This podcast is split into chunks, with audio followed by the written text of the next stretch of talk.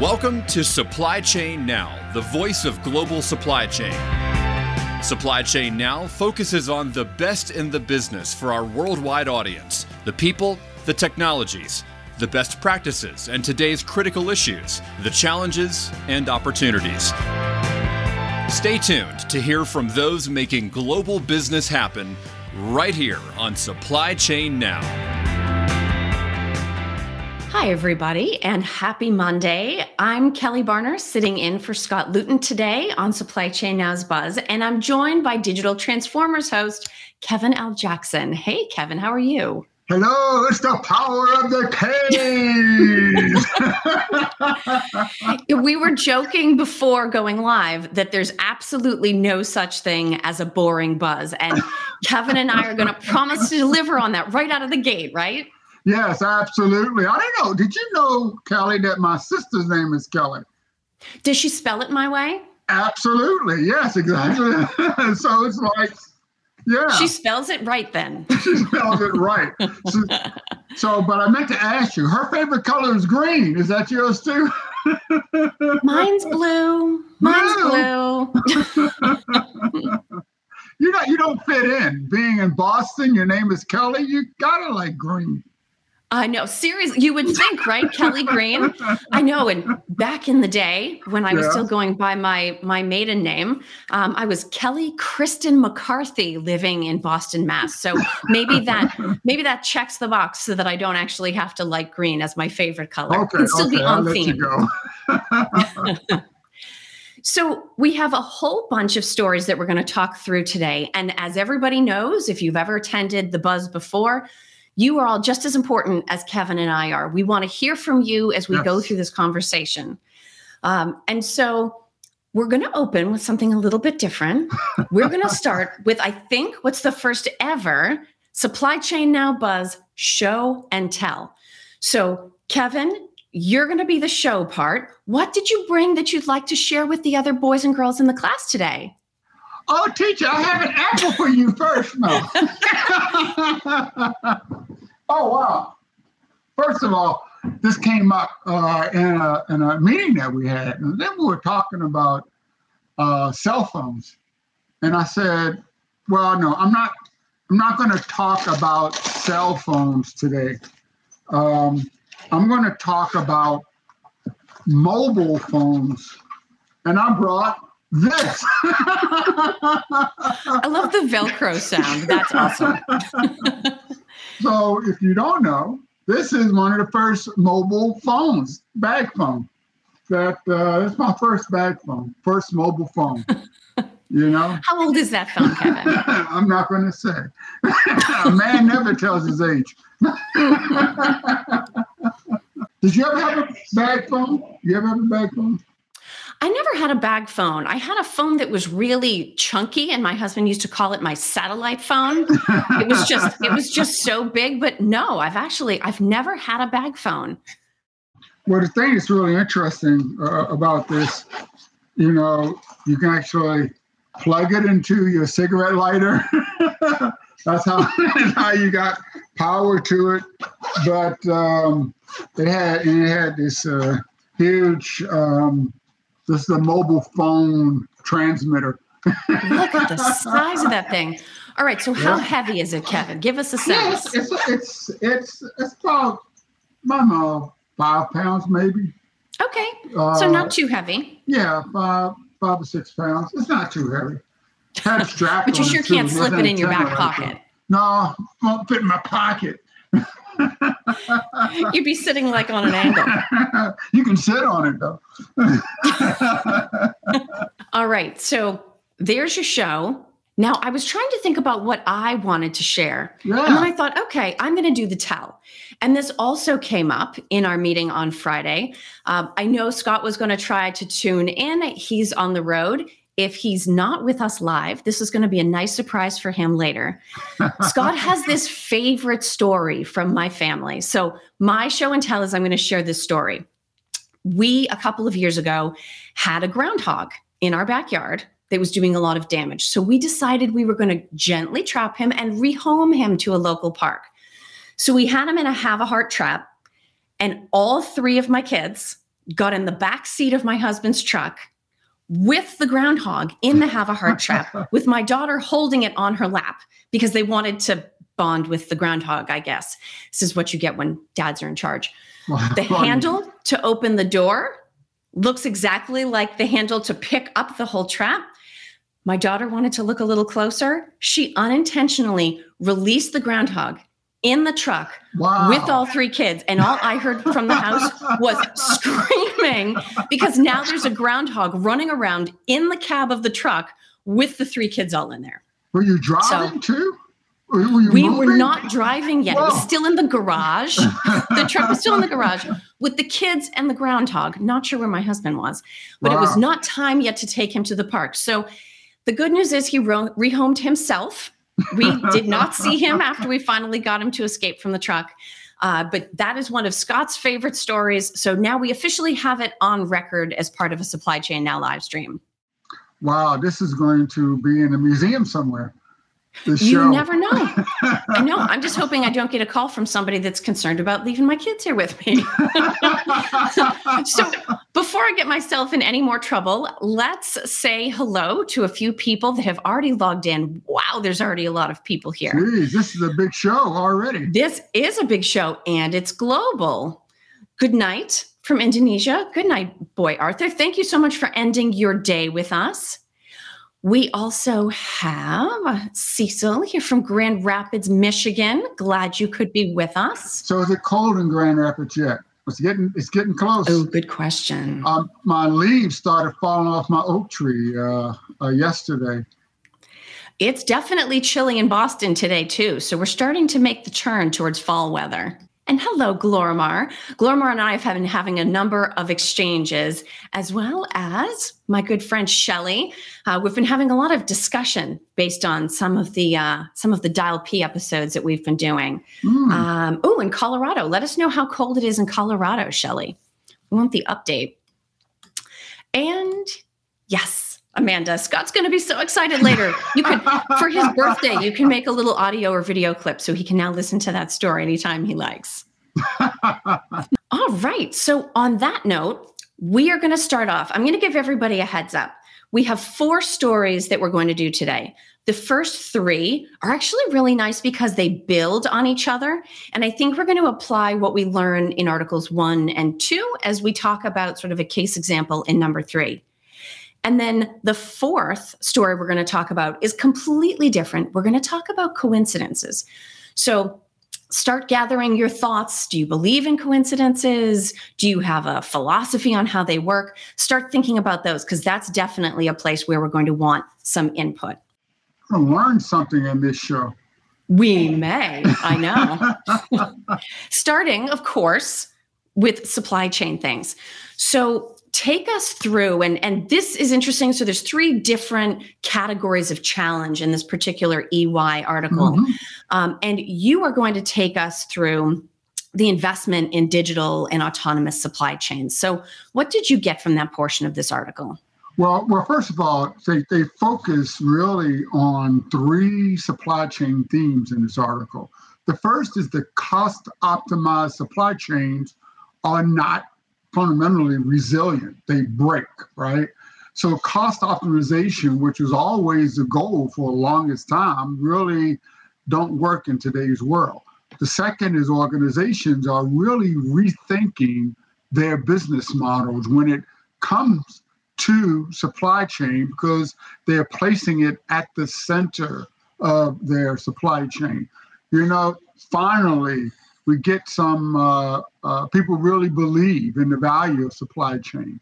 But as you said, the third one is that companies are investing in digitalization and they're driving towards the autonomous supply chain as a priority. Uh, so I wanted to focus on that because you know it seems to be the heart of digital transformation. And, and in this section, the consultancy really highlighted how networked ecosystems, the solutions for these network ecosystems provide enhanced visibility in the supply chain, how digital transformation really supports improved product lifecycle management and how the future of supply chain is digital and it's autonomous. So we've talked a lot about autonomous cars on the buzz, but autonomous supply chains is something completely different. Their observation is that creating a digitized autonomous supply chain also needs to be connected, has techn- connected technologies across planning, procurement, manufacturing, and logistics that work well beyond the organization's four walls. In other words, break all of those silos between you and your business ecosystem partners. Because in this future vision, autonomous operations in terms of lights out, hands free, and self driving, where organizations use artificial intelligence across the end to end supply chain to help make predictive and prescriptive decisions. So, what do you think about that? You know, the funny thing is the the piece of it that really stands out in my mind is the self-driving. and I know it's not a, a, literal comparison, but I think there's going to be a lot of trust involved here. You know, I have one of those cars that can parallel park itself. No, I wouldn't okay. trust my car to parallel park itself for any. I don't trust me to parallel park it, but I don't want the car doing it. And now they have cars that come with a clicker so that if you have to pull out of a really tight space, you mm. can just make the car back up towards you and then you can get in. I'm not sure I'm ready for that in an individual automobile, let alone in a whole supply chain. Wow. So trust is is important, um, and this is really trust in your partners because you're opening up your network, your information to other companies. Absolutely. Scary. Now, when I looked at these three points, the one that resonated me was the piece about cost optimization and resiliency. Mm. And I certainly get that concern, but my my procurement brain, that's that's where it goes. And there were three key takeaways from that section of it. One is that we absolutely must think long term. That's challenging, but it's an absolute must. The second one, Kevin, I'm sure this will come as no surprise. Mm-hmm. We have to focus on and invest in the quality of our data because all of these autonomous self driving things aren't going to be doing the right thing if they're running on bad or old data. Right, right. And the third one comes down to cash. And, and again, this is interesting because it sort of bridges from procurement into a little bit of finance. There's a lot of companies right now that are concerned or growing more concerned about their working capital. And so they may be extending days on payment time, they may be extending terms on payments and contracts. But really, the case that EY makes about this is that you're pushing risk into your supply chain, and in some cases, creating risk where it doesn't need to exist because now you're forcing your suppliers to work with less working capital or cash on hand. And that in and of itself creates risk in the supply chain. So those were some interesting points that jumped out at me from that first section on, on cost optimization. Well, from from a procurement point of view, does risk cost? Like does does risk actually add additional cost to what you're doing? So you sort of get away from cost optimization if you increase your risk. Yeah, I mean, it has a lot to do with appetite, right? How much risk are you willing to tolerate? What mitigation steps are you looking to invest in?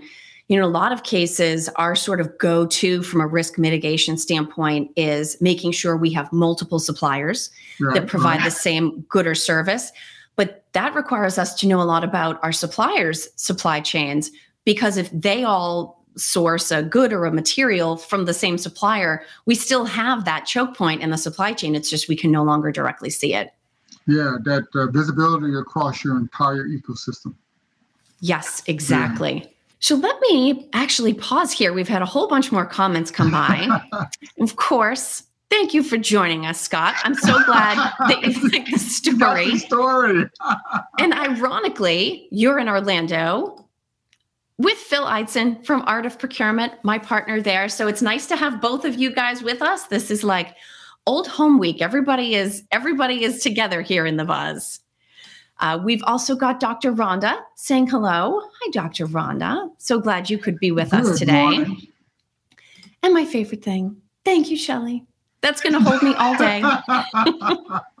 I'll take it. I'll absolutely take it. All right, Kevin, you ready for the next story? Yes, ma'am. Okay. So I promised we were building. So the first thing was around digital transformation and risks and challenges in the supply chain. Now we're narrowing it a little bit and we're going to look at key steps and common mistakes around digital transformation mm-hmm. that apply specifically to manufacturers. So take us through this piece, Kevin. Yeah, this is really interesting because in this article, Cherry Bekaert views digital transformation as really reimagining the business for long term success by enabling it with technology. It is important to note, however, that the core of digital transfer- transformation is people, not technology. It's the customers and the employees. This is a critical point because while change management can be a significant undertaking for any organization, digital transformation introduces an entirely new level of complexity. Uh, this type of initiative will involve every entity within the organization, which makes mistakes very likely. In fact, research suggests that 70% of digital transformation projects actually fail. This means digital transformation requires a focus on important change management items like defining clear goals and objectives, committing the right leadership, and aligning skill sets with the roles. It's also critical and important to communicate broadly and often in order to drive adoption. Hey, Kelly, this sounds a lot like John Kotter's eight step change model, doesn't it?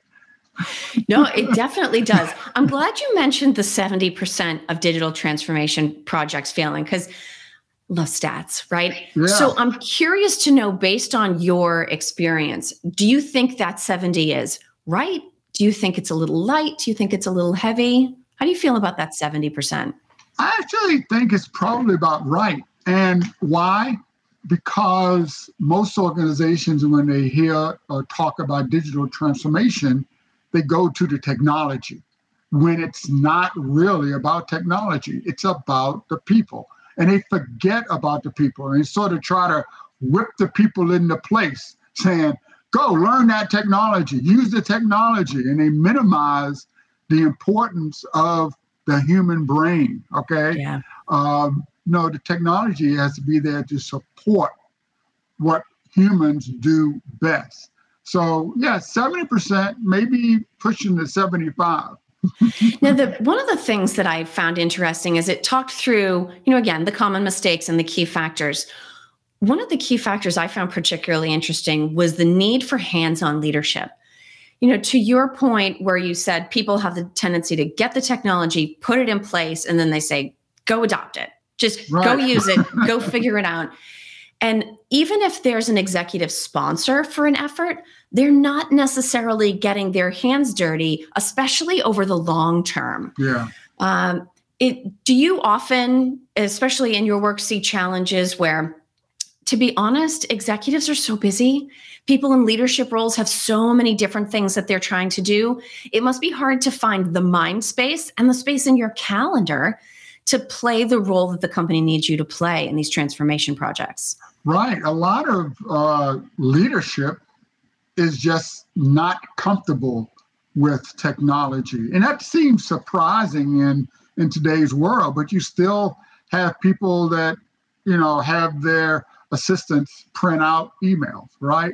Yeah. I mean, it's, it's, it's unbelievable. You have people that, you know, just don't understand how important it is to maintain a social presence and how social media is really part of business. And they don't understand simple things like how to look good and how to present um, over a webinar. So uh, that they maybe get scared of it. These are basic business skills in, in today's world. And all of them require you to be comfortable with technology. Yeah. What about ownership of those failures? Mm-hmm. You know, there there does need to be some level of accountability, and that's not to say that someone needs to lose their job necessarily or that someone needs to be personally held to account for a very large project.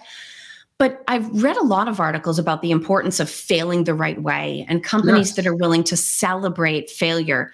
But you do wonder with 70% of digital transformations failing, is there something at the end of that journey where we're not acknowledging it as a failure or we're not handling it the right way so that we're not learning the lessons from that? We simply sort of phase out of that effort and phase into something new without actually growing or maturing with regard to the investment in digital. Well, what happens is that unfortunately, yeah, people see a failure and people get fired. But really, a failure is you're learning things, you're learning what not to do. And from failures, you can learn what to do. But, but when people fail in digital transformation efforts, they look to see, okay, what else should we do? And there's nothing else there. They have to do it again. They have to try yeah. it again. Okay. So uh, it's a little different in that way. But yes, you, you have to um, expect it to be hard. Expect to have to try again and again until you get it right because um, it's it's the ante in business like technology is a, a, a, given. You, you have to use it. You have to leverage it. You have to um, uh, interact with your partners and, and your customers and learn how to do that through technology yeah. So we're starting to get some really great comments from the skyboxes. So let me pull a few of these comments in. Uh, Phil, back to our, our conversation around handling risk management in the mm-hmm. supply chain. If you outsource risk management to your supplier, you pay the price both literally and figuratively.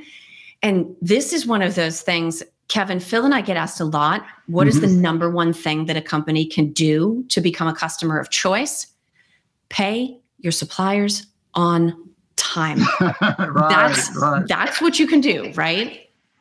Uh, well, also, you know, if you pay them, if you treat them right, they will treat you right. Yes.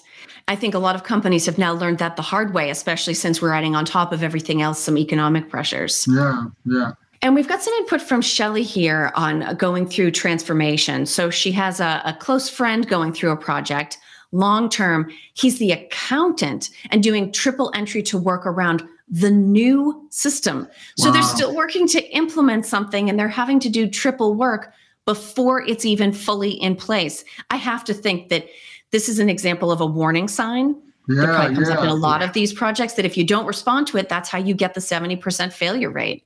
That lack of communication or not having the right leadership. Um, and, and everyone who's participating in the transformation needs to understand their role and, and yes. the purpose and what it's going to deliver to them. What's it, what's in it for me, right? Absolutely. And another great point here from Jerry there's transactional cost and there's total cost, and both reside outside of the risk component. Driving the lowest transactional cost is just the beginning. And there's all of these other value oriented things customer service, contingency planning, and liability. These are all critical. So we have to think much bigger picture about risk around the value we're trying to get from digital transformation, around our partnerships with suppliers. Thinking bigger is part of how we control that risk. Yeah, and, and the effort, the effort that you put in to improve communication, the, the com- improve connectivity across your ecosystem, that is buying down risk. Think of it as buying down risk or or actually providing more value uh, to your customers. I like that idea of buying down risk.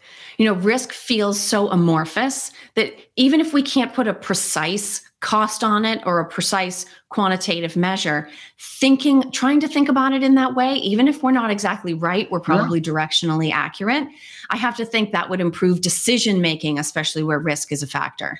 Yeah, absolutely. Um, looking at and comparing different options. Unfortunately, we, we don't do a lot of that in, in today's world. You just do whatever the leader says. There's not a, uh, a dialogue uh, to determine different courses of actions and, and what the pros and cons of those different actions are.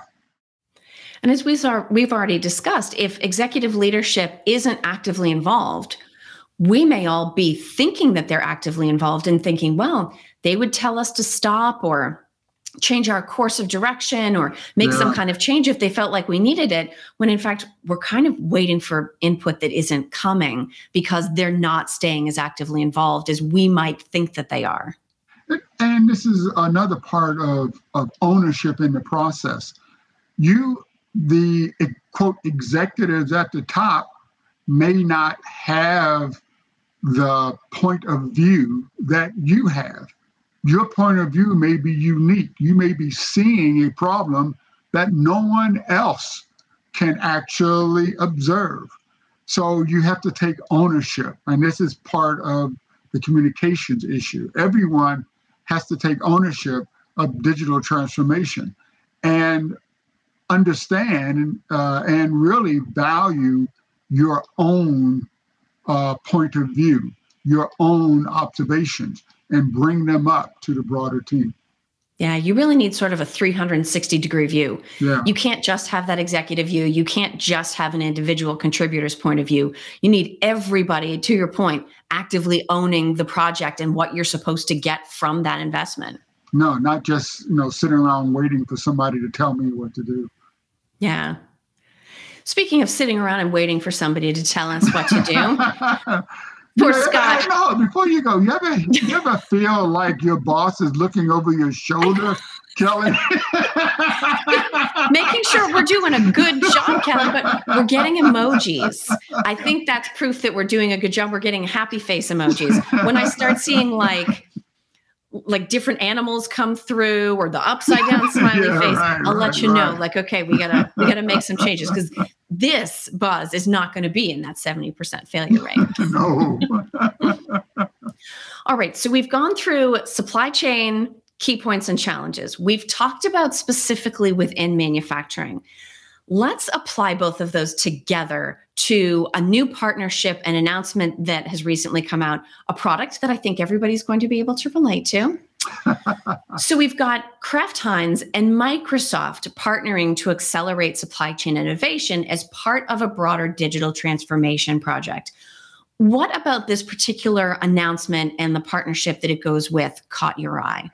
Well, really, this article describes a multi year cloud and artificial intelligence agreement between Microsoft and uh, Kraft Heinz. I guess I, I need to. Uh, uh, that doesn't roll off my tongue easily, but uh, no. it would focus on joint innovations across operations and product portfolios.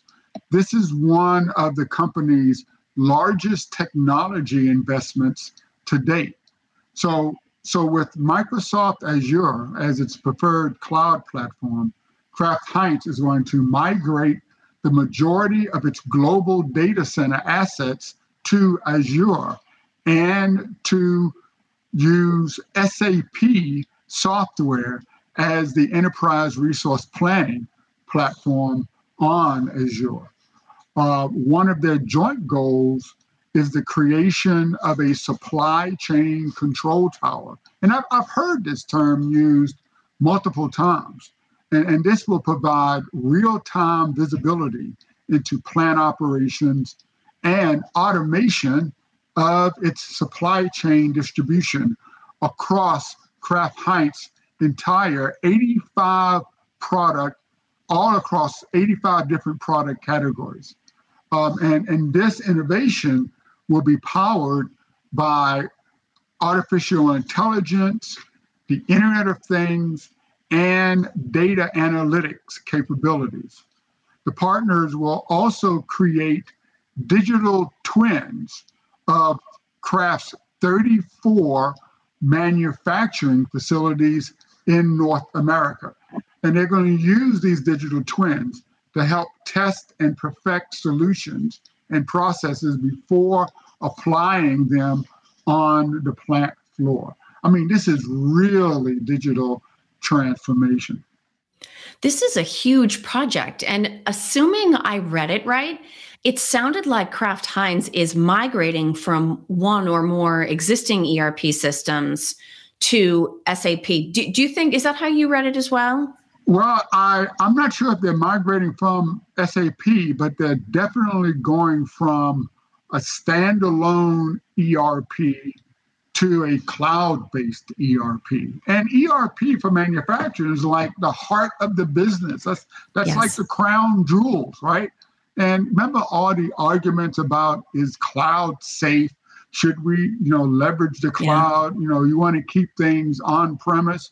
Well, Kraft Heinz looks like they're all in the cloud. They certainly do seem all in.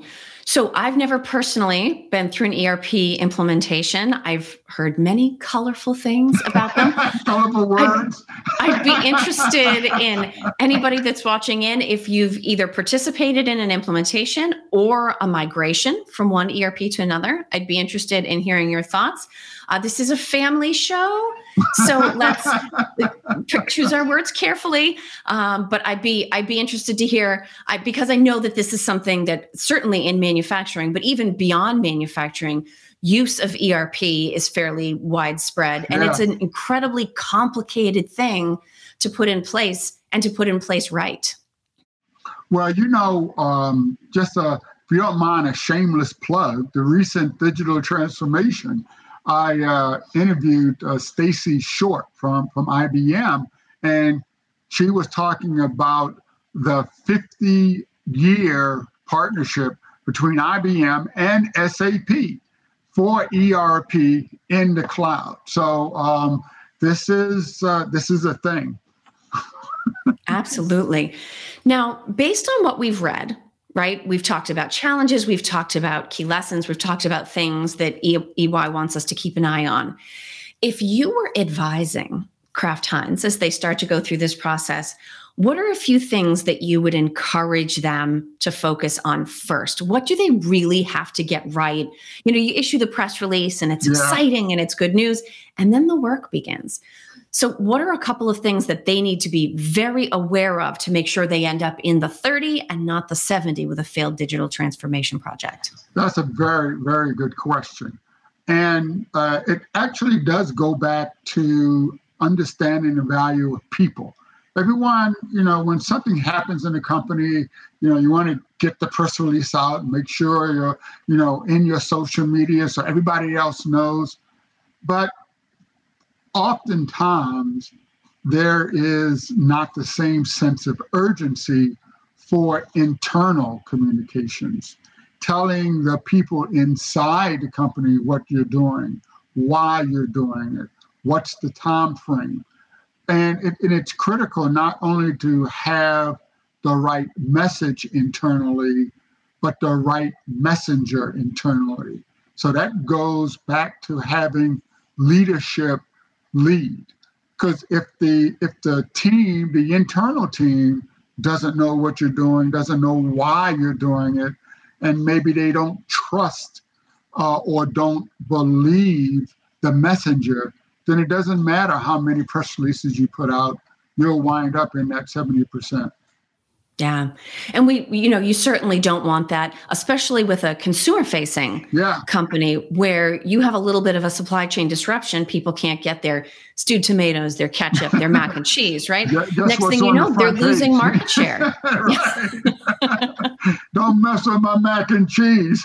exactly. Do not mess with the Kraft mac and cheese dinner. This is very important stuff. But the the level of sophistication that these companies have. You know, they talk about having an autonomous supply chain and having real time visibility. I mean, mm-hmm. this is a real world example of what we were talking about earlier with these supply chains being able to somewhat function on their own. It's absolutely incredible what's potentially possible just to put that mac and cheese on our grocery shelf. Right. And this is another important reason why you have to bring down those those walls. Across mm-hmm. your ecosystem. Um, oftentimes, we're now talking about shifting from offshoring to onshoring and to nearshoring, where this this supply chain control tower needs yeah. to have visibility into all of those resources so they can be able to pick and choose in an autonomous manner where to source. Yeah. Now we have a terrific comment that's come in from Jerry. Um, when providers offer a control tower solution to manufacturers, a specific and easy to understand value proposition is critical. I have seen control towers simply duplicate processes that are already in place. I think this is such an important point that can't be made often enough. You are not going to drive change or transformation or ROI, even if you bring in the best digital solution in the world, if you force it to fit to your existing processes that have just grown up over time. What do you think, Kevin? Well, I think it's important to uh, really bring out what a control tower is. Imagine it's it's high, right? And it's overlooking everything that's happening on the airport because it has these big windows that you can see through. And the people inside will have the binoculars and the radios, and they can they have complete visibility and complete communication to everything that's happening on the airport. So, what a control tower is about visibility and communication, not not just duplicating processes. Yeah. And it's it's so easy because as human beings it's very hard to change. And we probably put too much stock in the way things currently work. Yeah. Whereas if we're looking to transform, that suggests that there's a better way to do it or there's more value to be gained and we have to make the right decisions about what to change because we, we don't want to just change everything for the sake of change but we do have to be willing to alter and optimize the way that we do things in order to get some of these benefits right and, and change cannot be successful if it's done in isolation it's not a uh, you know dictatorial change it's a yeah. it's an informed change Absolutely. And we I think Shelly has captured this perfectly. Implementing first ERP systems in entrepreneurial companies is bleep. That's pretty much what I've heard. Like I've said, I've never experienced an ERP implementation. I've heard they're unbelievably intense. Uh, but this sentiment sort of represents what I've heard. Yeah. Uh, I'm glad. Uh, I, I, guess this is one of the things you don't, don't want to have audio on, right? so we have one last story today that we're going to do, Kevin, and I'm glad we have a little bit of time because you and I talked in advance. You've done sort of some of your own reading and research in this area. So this is going to be a complete turn to something totally different. There was a recent article in the Wall Street Journal about the hidden power of coincidences. Mm-hmm. So I'm not just picking this sort of personal light reading article out of nowhere. This was in the Wall Street Journal and it really captured my imagination and I found myself even a day or two later wow. going back and continuing to think about it.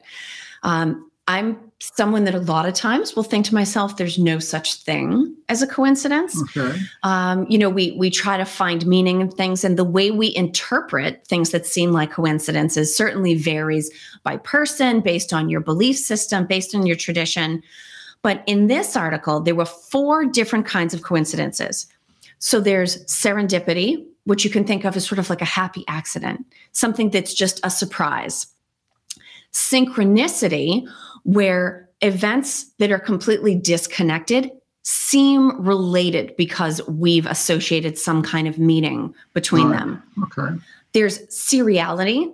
So, an example they gave in the article was if you see a heart shape, you see it in leaves, you see it in clouds, you see it in flowers. If if your eye is attracted and you see that shape, if you start to associate meaning with that, that's a type of coincidence.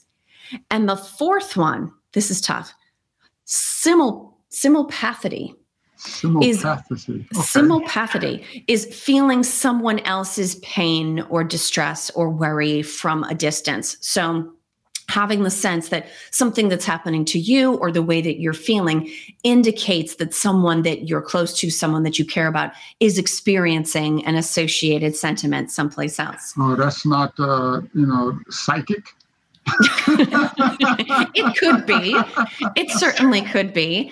But Kevin, you came up with an article that actually had a few more types of coincidence. Yeah, so it's point counterpoint time on the buzz. no, but um, actually, Mark Boyd wrote an article in Medium in which he identified seven unique types of coincidences. And I asked the uh, that team in the back that make this look so good, Catherine and Amanda, and thanks again for all the support you give for us. Um, but uh, one that he he extended those four to one he was referred to as deja vu. So oh. this deja vu is when you do something and feel that somehow you did the same thing at an earlier time or in an, another life, right? The modern form of this would be a little differently in that you may experience something in the virtual world or online. And then later on, you'll it'll cross over and feel like a physical world experience. So so that's sort of deja vu. You, you do something and you think you did it before, but actually it was a experience online, maybe a, a video or, you know, the metaverse, metaverse deja vu. Uh, and the other one he talked about was called Spotify Sync. I mean, I don't listen to a lot of Spotify. I'm a, a SXM or Pandora kind of prep guy, right? But but Spotify Sync occurs when you may be writing something, and as you're writing the words, the song on your playlist reaches the exact same point. Ah. So the word that you're writing is the same as what you are hearing. Uh, but he also said there could be more than 11 types. So, uh, you know, he's kind of, uh, uh but those, I, I kind of uh, relate to the deja vu and the Spotify no, I do too. Definitely deja vu. That's funny because I didn't think about that as a type of coincidence, but it does seem to fit in with all this where you you give meaning to something. You have sort of this flash moment and you think, yeah. okay, this is creepy. I feel like I've been here before. I feel like I've seen that before. I definitely, I definitely have deja vu. Do you have deja vu, Kevin? Yeah, all the time. And uh and sometimes you really think back and it just feels that you can't place it, right? And uh, that we are operating in the, physical and virtual world so often. We're going back and forth, back and forth. Uh, I'm, I mean, I'm online quite a bit, and there's lots of times people come to up to me and say, "Hey, uh, you're Kevin Jackson, right?" I say, "Well, yeah." Where did we meet before? and, and, it's like, uh, you don't want to say, I've never seen you for my life, right?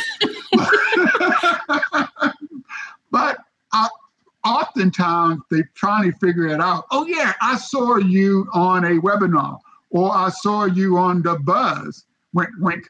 Um, so they, they have seen me, but I've never seen them. Right. No, that's that's interesting. So this is where I can see I've got a couple of comments that have come in, uh, but this is definitely where we want to hear from the skyboxes. Yeah, How do you feel about coincidences? Are they real? Uh, how much stock do you put in them? I mean, given that this article was in the Wall Street Journal, I did find it interesting that there was sort of a, a set of professional examples given. So people if they're deciding between multiple jobs mm-hmm. they will look for something of meaning to help be the tiebreaker oh well the the person that would be my boss likes the same sports team as me or the oh, person yeah. that would be at the next desk to me grew up in the same town that i did little coincidences like that can end up influencing the decisions that we make Uh, do you believe in planned coincidences? Like, um, you know, I admit, if I go to a business meeting, you know, one of the first things I will do is look that person up on LinkedIn, right? Yeah. And, and you know, so when you walk in, hey, you know, we went to the same school. Oh, hey, we live in the same town. what a coincidence! Those are just good people skills, Kevin. You're doing your homework. Yeah. Now we do have. Shelley agrees with us The deja vu is wild, and she likes serendipity, but she does not believe in coincidences. Oh, okay. Hmm. So, in other words, if it happens, it was meant to happen. I mean, I'll certainly think to myself, okay, the universe is telling me that I should do this. The universe is telling me I should stop doing that. You even working at home by myself and not being in an office setting, you can get a vibe to the day, right? I'll think like the first two calls of the day went really well okay, maybe uh, like the energy is right today to yeah. try something that's a little bit more of a risk. Or if the first two calls of the day are a little bit challenging in a way I didn't expect, okay, maybe I'll put this riskier email or, or call off for another day. So it makes me think is there a difference between a coincidence and fate? Are they two different things, both sides of the same coin? Um, because when you say coincident. It's sort of like, you know, there was no hand in it. It just just happened. But faith is the hand of God or or some supreme being that yeah. made it happen. Well, and it's interesting because across these different types of coincidence, if if we're using that word, I mean, you can look at it and you can say, okay, is this thing that I'm associating meaning with causing me to make a good decision? Causing me to take a bad decision, right? Some of the things seem a little bit more harmless, like maybe every time I see a cardinal, I associate that with some kind of special meaning, whether yeah. it's someone from my life that's passed away that's looking out for me. Uh, certainly, even from, um, oh, what a wonderful life. Every yeah. time a bell rings, an angel gets its wings. We start to associate meaning with these things. Oh, Do you have a symbol or a sound? Is there is there anything that you always sort of are, are on the lookout for that you associate meaning with? No, I try to avoid that. It's too scary. Let us know if you have something. I mean, certainly yeah. in the article, it talked about uh, there was a family that saw hearts. There was a hiker that uh, had a friend he had always hiked with, and they got to the top of one particularly difficult summit, and there was a whole flock or uh, whatever you call a big group of ladybugs. I don't know what a big group of ladybugs is called. A whole flock or herd of, of ladybugs. A herd of ladybugs. a herd of ladybugs. Yeah, stampede of ladybugs. um, and then his friend sadly passed away, and he was having trouble getting back into hiking. And so he went for a hike, and at every turn in the course, there just happened to be a ladybug. Wow. And he took that as a sign that his friend was with him or that he was doing the right activity. At but least that's a case where yeah. it's it's a positive association, right? Not really taking a risk. Yeah, yeah. All right, I'll uh, try to look for those um, omens. We're gonna have to give you one, Kevin. We're gonna have, have to pick something for omen. you. Yeah. but even you, you maybe if you're looking to buy a new car, and I don't know, you're looking at a Ford Explorer or Chevy something, and all of a sudden you see them on the road all the time because yeah, you're so much yeah, more attuned yeah. to it. Right, right. I have to look more often, be more attuned to my surroundings. I know we all have to like, especially on a Monday. If you think about it, we have this whole week to sort of get in sync with with all these things.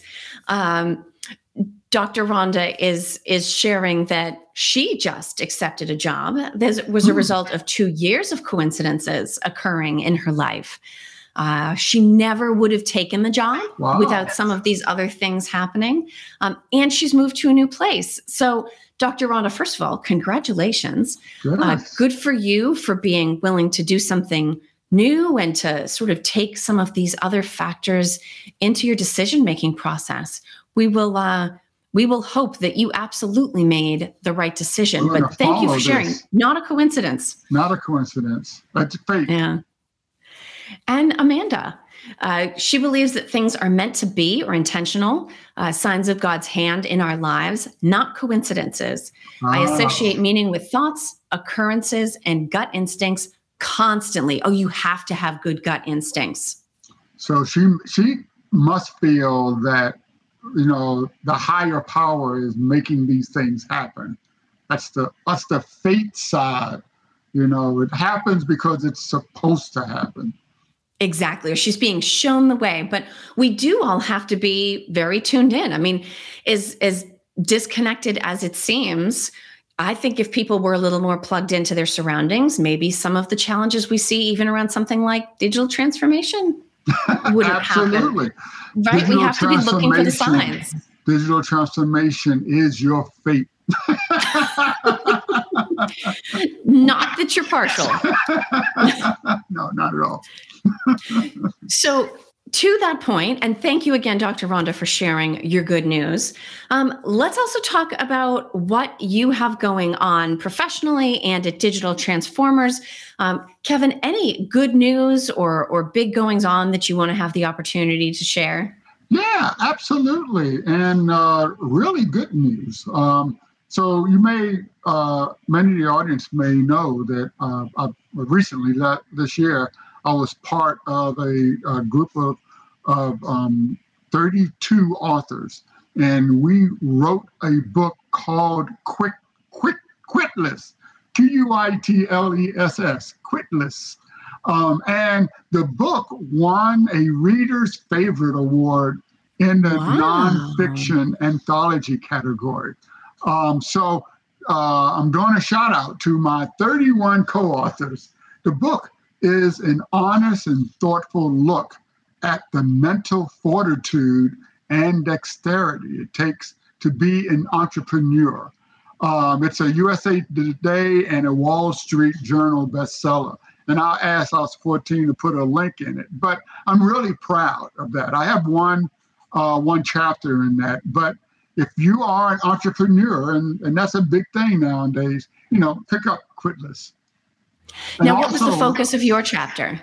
So, my chapter talked about uh, when I went to the Naval Academy um, and how I just couldn't swim.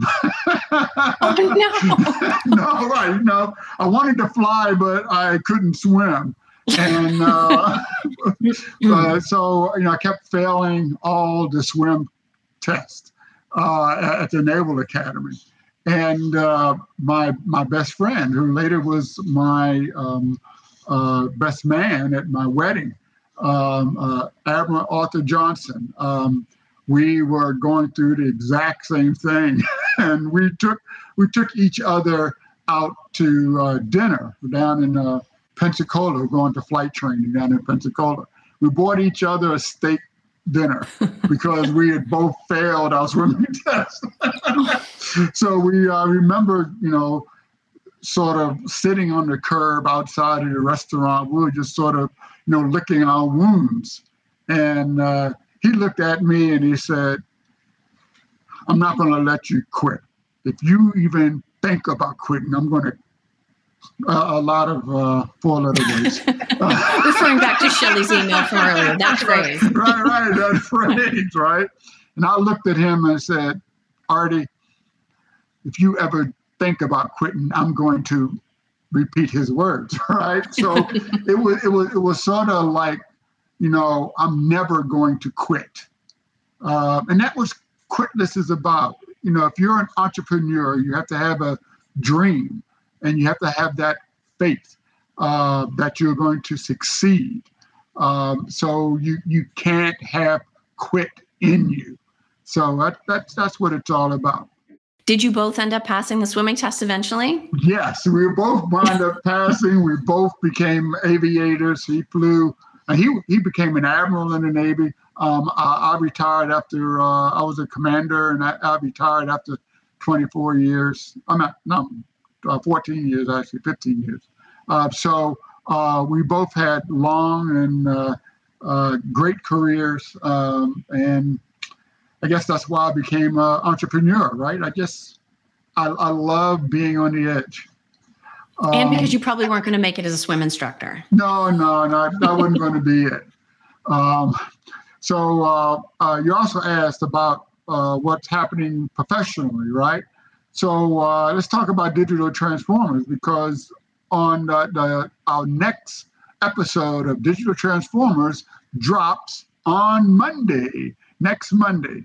Um, and it's going to be my interview uh, with Rob Cushman, the IBM worldwide leader on supply chain transformation, and uh, Debbie Powell. She's the digital transformation leader for IBM systems supply chain. So these uh, awesome, awesome uh, individuals are going to talk about how smart leaders are turning to a new trifecta of hybrid cloud, data, and artificial intelligence to navigate their way out of supply chain chaos. So it's a lot like what uh, Kraft Heinz is doing. So if you don't want that digital transformation project that you're in the middle of or that you're about to begin to fail, make sure you're listening to every single episode or watching every interview of Digital Transformers that comes out. Um, so if, what's on Dial P this week? Ooh, what's on Dial P? Uh, this Thursday's episode is actually also potentially looking at a failure that has not yet happened. Oh. Um, I'm taking a look at a movement that's underway in Europe uh, the European Union is looking to put in place what they call the single market emergency instrument. Speaking of things that don't roll off the tongue, uh, but it's it's basically a response to some of the supply chain disruptions that happened during the pandemic. And if another emergency is declared, and there's a whole process for this, it allows people in Brussels to effectively take control of supply chains and private industry in all of the different member states. So there's a little bit of controversy there, a little bit of question about overreach. Uh, but I've researched that, and that's what I'm digging into on this Thursday's episode. Uh, you know that. What about national sovereignty? I mean, I that's a that's a. This sounds like a, a, a huge issue.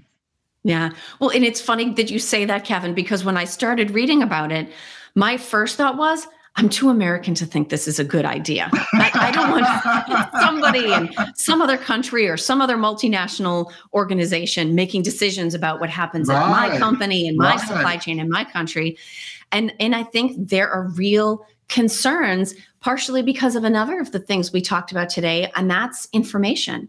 In order to make this work, the level of transparency and information sharing that you need is very high. And you can understand why companies would not want to necessarily open their books, completely draw back all the curtains so that people in another country outside of their industry can see exactly what's going on inside their four walls. So this is trust, right? You don't trust your car. Now you're talking about every nation trusting every other nation with their supply chain.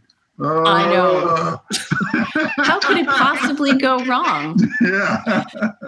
So as we start to to wind down our, hour, this was a fast hour, Kevin. Oh, uh, we're not we're over getting, yet, are we? No, almost. We're getting close, but we're getting rave reviews from an important place. Uh, so we've got um, great thoughts. I'm so glad that uh, that you think we're doing a good job, Scott. Greg better look out. the, the, power of the K's. I don't know if they're um, going to let us back on again. and we've definitely got some um, things. Thank you so much, Catherine, Amanda. Um, they're managing production behind the scenes for us today. Yes, definitely check out your book. And we've got all kinds of congratulations. We've got congratulations from Shelly. We've got congratulations from Dr. Rhonda. Oh, thank you. Absolutely. Thank you. Everybody check that out and then let us know what you think. Love to hear other people's thoughts on books. Uh, so, Kevin, this was really fun. We should absolutely do this again. Absolutely. I love this. So, no coincidences. If we're back again, it's because we did a good job. Um, but know, I would like to thank. coincidence. Our name starts with the same letter. Indeed. that's fate. In, indeed, they do. That is fate. We were meant to host this session together. awesome. Well, Kevin, thank you so much for being here. You mentioned digital transformers. If people want to connect with you, want to learn more about your book, what is the best central place to send them? So um, I'm everywhere on social media, uh, LinkedIn, uh, and uh, Twitter, Kevin underscore Jackson. Or I'm on Instagram and and uh, Facebook, uh, Digital Transformers. Um, and or you can just meet me here the third Monday of every month on the buzz. awesome. And similar to Kevin, if you're looking to find me someplace, I'm not hard to find. LinkedIn is a good place to start. Uh, but thank you so much to the, the production team, Amanda and Catherine. Thank you to Scott and for everybody else who tuned in. Uh, we appreciate you whether you were with us live or whether you're listening later on demand. We're glad that you decided to spend part of the first day of your week with us. And, and thank so, you in Indonesia for staying up. That's right. I know some night owls. Uh, but it's tradition, Kevin. We got to close the show the way that the big boss man always does. So do good, give forward, and be the change that's needed. On that note, I'm Kelly Barner. I'm joined by my co host, Kevin L. Jackson. Thank you so much for being with us for the buzz and have a terrific rest of your day. Thanks for being a part of our Supply Chain Now community. Check out all of our programming at supplychainnow.com and make sure you subscribe to Supply Chain Now anywhere you listen to podcasts. And follow us on Facebook, LinkedIn, Twitter, and Instagram. See you next time on Supply Chain Now.